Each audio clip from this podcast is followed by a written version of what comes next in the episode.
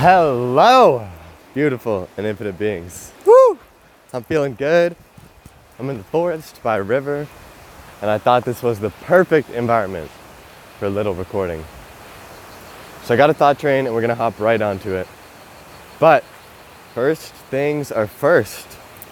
Are you hydrated? Have you stretched? Are you are you sleeping right? Are you sitting right? Are you breathing right? All right, all right. Let's get to it. So today, I hope the sound of the river is good by the way. Today we're going to talk about the power of perception, okay? Now, how you perceive an experience is far more important than what you receive through experience. Let's draw some parallels and let's make some examples.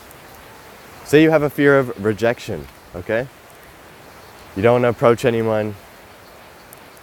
So you set a goal. The goal is to overcome this fear. And then you set some structure, some direction. How are you going to achieve this goal? What are you going to do? Of course, you're going to practice. You're going to start approaching people. So, you go, you approach someone. It goes horribly. You get rejected. You feel like shit and you don't want to do it again. But change your perception. If you perceive that rejection as only an essential stepping stone to getting over that fear, it's no longer a failure, it's a success. If you change your perception on rejection, you will only succeed. So, this episode is about transmutation, essentially. Transmuting that darkness into light. Transmuting that failure into success. Because there is no such thing as failure if the failure brings you to success.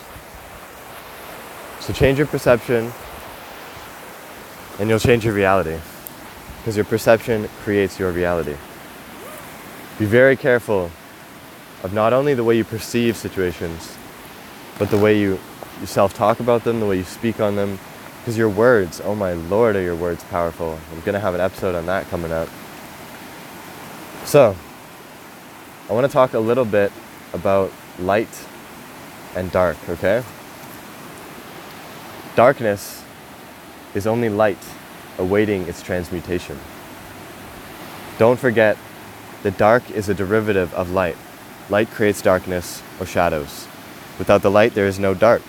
Without the dark, there is no contrast. Without the contrast, there is no image at all. This brings us to duality and the law of polarity. With no dark, there is no light. With no light, there is no dark. Separation is the greatest illusion. All is one. Opposites are just two extremes of the same spectrum. We must find balance in all areas of our existence.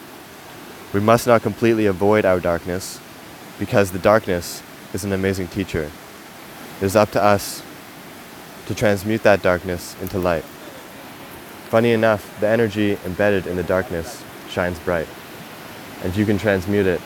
You can find the light in any situation. You can. I believe in you. You're powerful beyond your own imagination. You're strong, and you're absolutely capable of shifting your perception and seeing that darkness as light, seeing that failure as success. So start implementing, start practicing, and change your reality with perception. I love you all. I hope you're taking care of yourselves and uh, raising your vibration. Stay beautiful, stay powerful, and keep betting yourself.